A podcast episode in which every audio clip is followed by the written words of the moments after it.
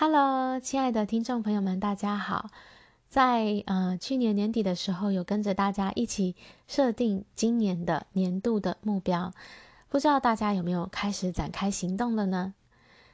这个我们定下的这个目标，我们需要时常的拿出来，每一天都要看着自己的目标，因为这个目标就好像就是我们要到达的目的地。那我们早上起来的时候，我们的这艘船可能往左摆，往右摆，不一定是要前往我们要去的方向。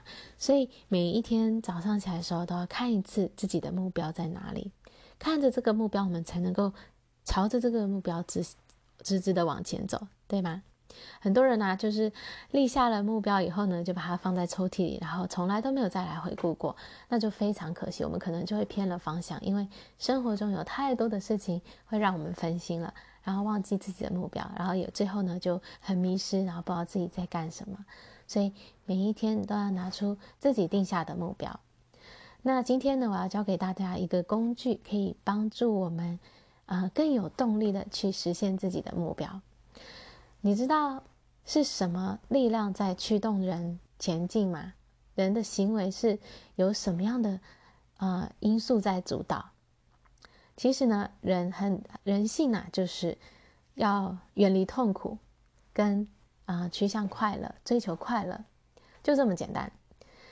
所以，如果这件事是痛苦，我们就会避免去做；那如果这件事会让我们快乐，我们就会很想去做嘛。那、呃，所以呢，我们今天要运用这个人性的这个驱动力，来帮助我们去实现我们的目标。要怎么做呢？就请你拿出你的目标来。也许你有三个目标、五个目标，今年要达成的目标。然后呢，看着你这个目标，然后呢，一个一个呃，为这个你定的这一个目标写下它的痛与它的快乐。怎么说呢？假设你你要问自己说，一年后我达成这个目标的时候，我会有哪些的快乐？会带给我哪些的快乐？然后呢，一年后，如果我没有达成这个目标的话，会带给我什么样的痛苦？那就针对每一个目标写下啊、十个痛苦的点，就是没有达成的话，你会有什么样的痛苦？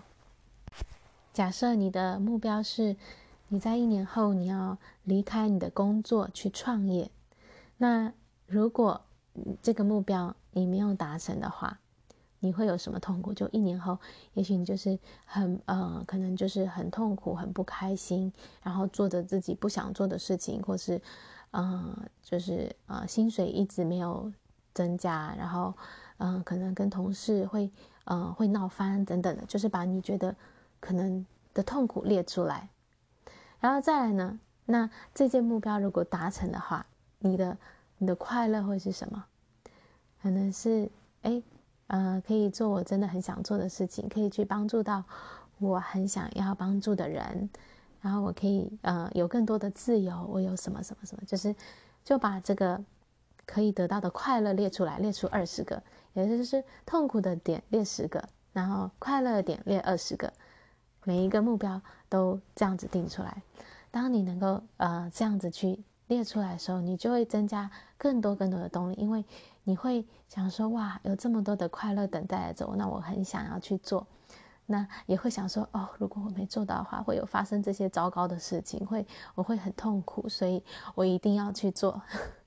就是你要写到你的情绪感受都能够出来，让你真的很想要去做这件事。就是你不做，你就会觉得很哪里很不舒服、很不自在的感觉，那就对了。这时候你就有呃满满的动力去去实现你。每一项目标，OK 吗？好，祝福大家在这个一年的起头的时候，都是充满着能量的，然后充满着对未来的这个信心，然后能够一步一步的踏实的去实现自己的目标。谢谢你的聆听，我们下一集再见，拜拜。